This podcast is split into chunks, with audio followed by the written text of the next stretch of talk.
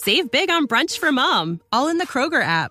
Get half gallons of delicious Kroger milk for 129 each, then get flavorful Tyson natural boneless chicken breasts for 249 a pound, all with your card and a digital coupon. Shop these deals at your local Kroger today or tap the screen now to download the Kroger app to save big today. Kroger, fresh for everyone.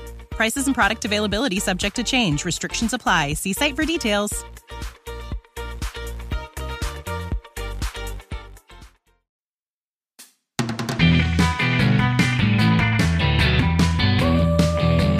Hey, cuz, welcome to the next episode of How Good It Is. Today, we're going to get us some of that good, good loving. How good it is. Hi there, I'm Claude Call, and I've got some cool trivia for ye this time around.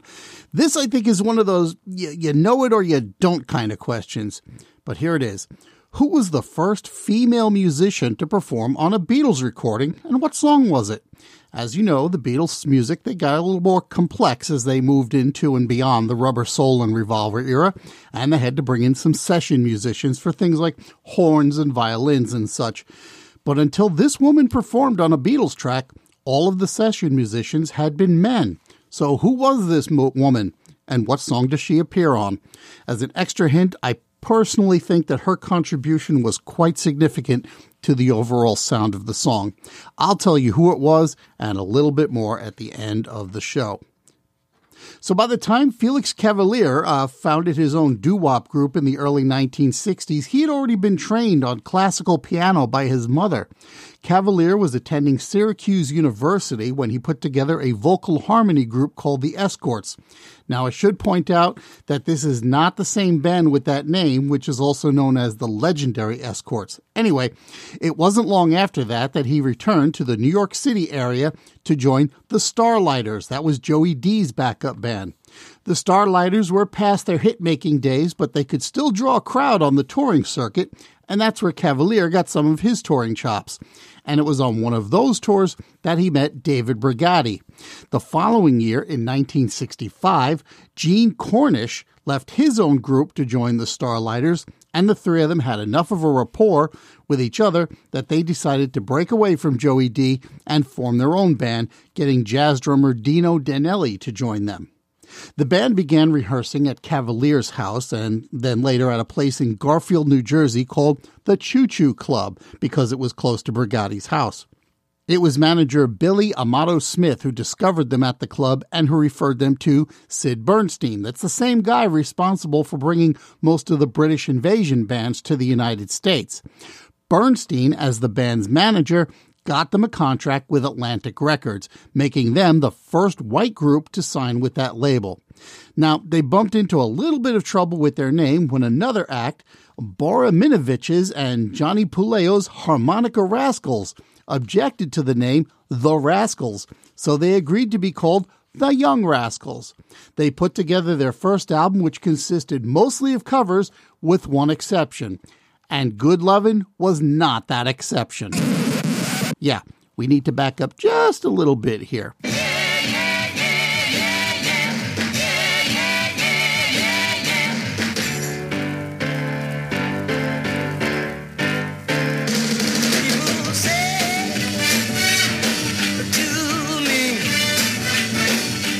Good Lovin' was written by Rudy Clark and it was first recorded in 1965 by Lemmy Smith, who was using the stage name of Lemme B. Good on the Mercury label. Now, you might notice that the basic structure is the same, but the lyrics are a little bit different from the words you probably know.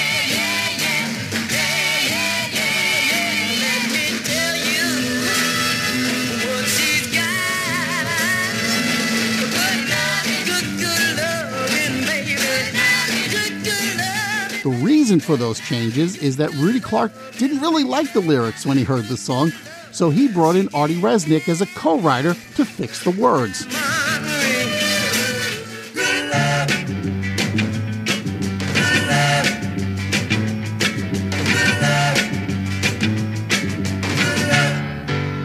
It wasn't but a month later that the song was re recorded by the Olympics on a label called Loma. This version, which was produced by Jerry Ragovoy, managed to make it onto the Billboard Hot 100, peaking around number 83.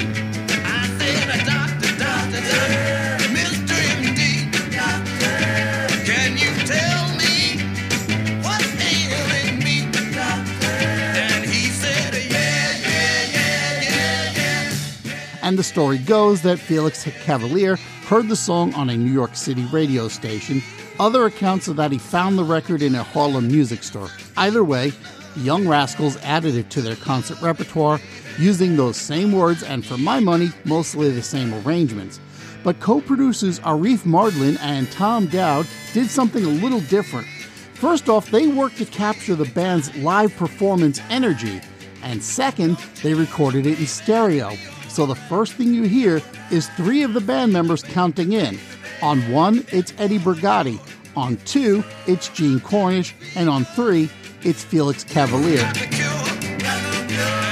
And if you listen closely, you'll realize that they ping pong back and forth in your stereo speakers. One, two,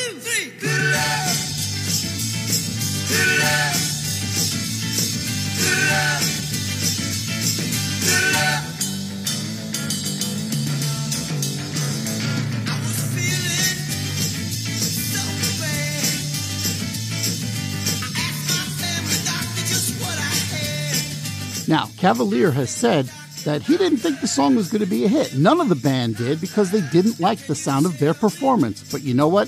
Hit it did.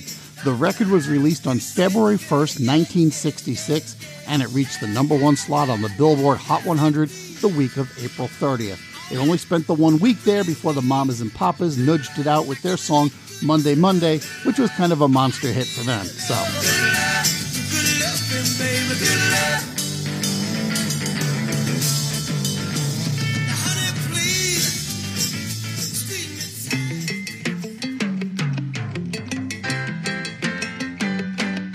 As far as covers go, there have been a few, but perhaps the most notable was by the Grateful Dead, which added it to their concert rotation in 1969 and played it in nearly every show thereafter. It was originally sung by Pigpen McKernan and then later on by Bob Weir after Pigpen's death in 1973. Weirdly enough, they didn't record it in a studio until 1978 for the Shakedown Street album, and at the time, the track got some rather poor reviews, especially for Weir's vocals. The Dead did perform the song on Saturday Night Live that same year, but it still didn't even crack the Hot 100, except in Canada, where it made it all the way to number 94. That said, it's still a staple of many classic rock stations.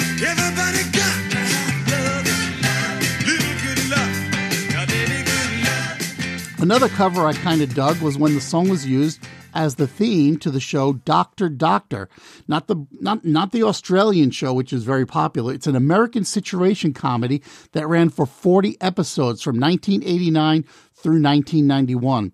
The band who recorded it went uncredited, so I don't know what more to tell you other than if you can find the show, check it out. It was pretty good and has a bunch of before they were famous actors in it. Here's that track in its entirety. I was feeling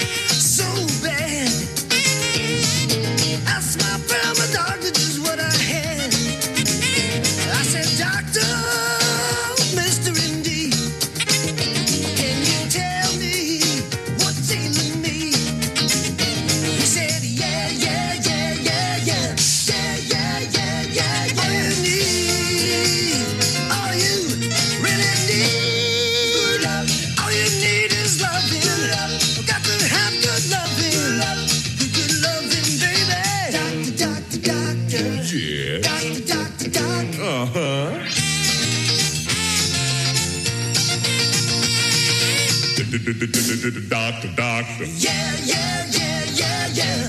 Is there a doctor in the house? Yes.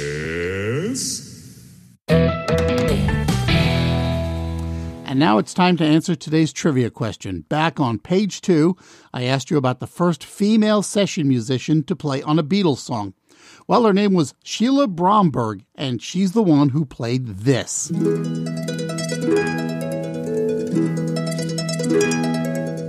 Wednesday morning at five o'clock as the day begins. Bromberg is the one playing the harp on She's Leaving Home from the Sgt. Pepper's Lonely Hearts Club Band album.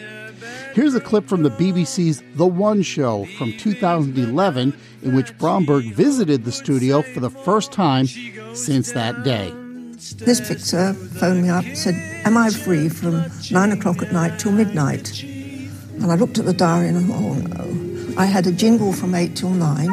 Then I was on here from 10 till 1. Then I was at Decca from 2.30 to 5.30. And I thought, do I really want a session from 9 till midnight? But it was Alec, and he gave me a lot of work. So I didn't want to turn him down, I didn't want to upset him. He didn't tell me at the time that it was for the Beatles. You never knew who you were going to play with. And I was sitting here at half past eight, tuning the harp, thinking of nothing in particular. Suddenly, a piece of music was plonked on my music stand. I gave it a brief look. Oh, yeah, right, right. And then this voice said, uh, Well, what you got on the dust? Meaning, uh, what's written on the music. I recognised the Liverpool accent, turned round, of course, it was Paul McCartney. Uh, well, first of all, I played exactly what was written, which is, I'm reading the music here.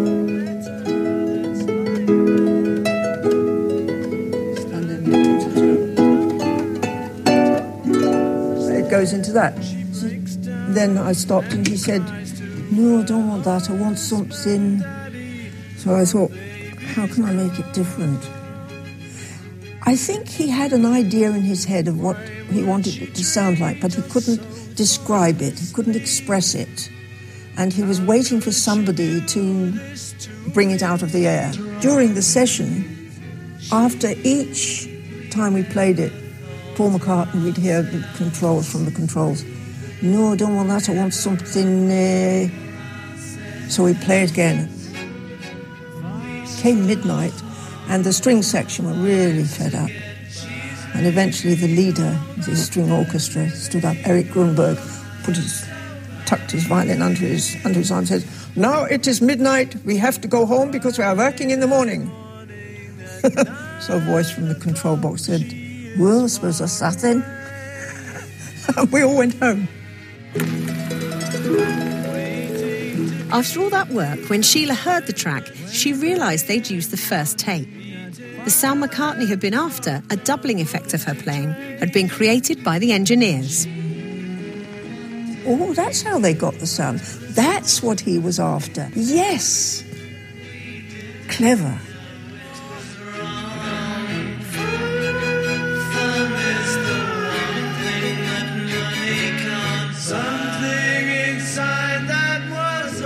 Bromberg passed away in 2021 at the age of 93. She's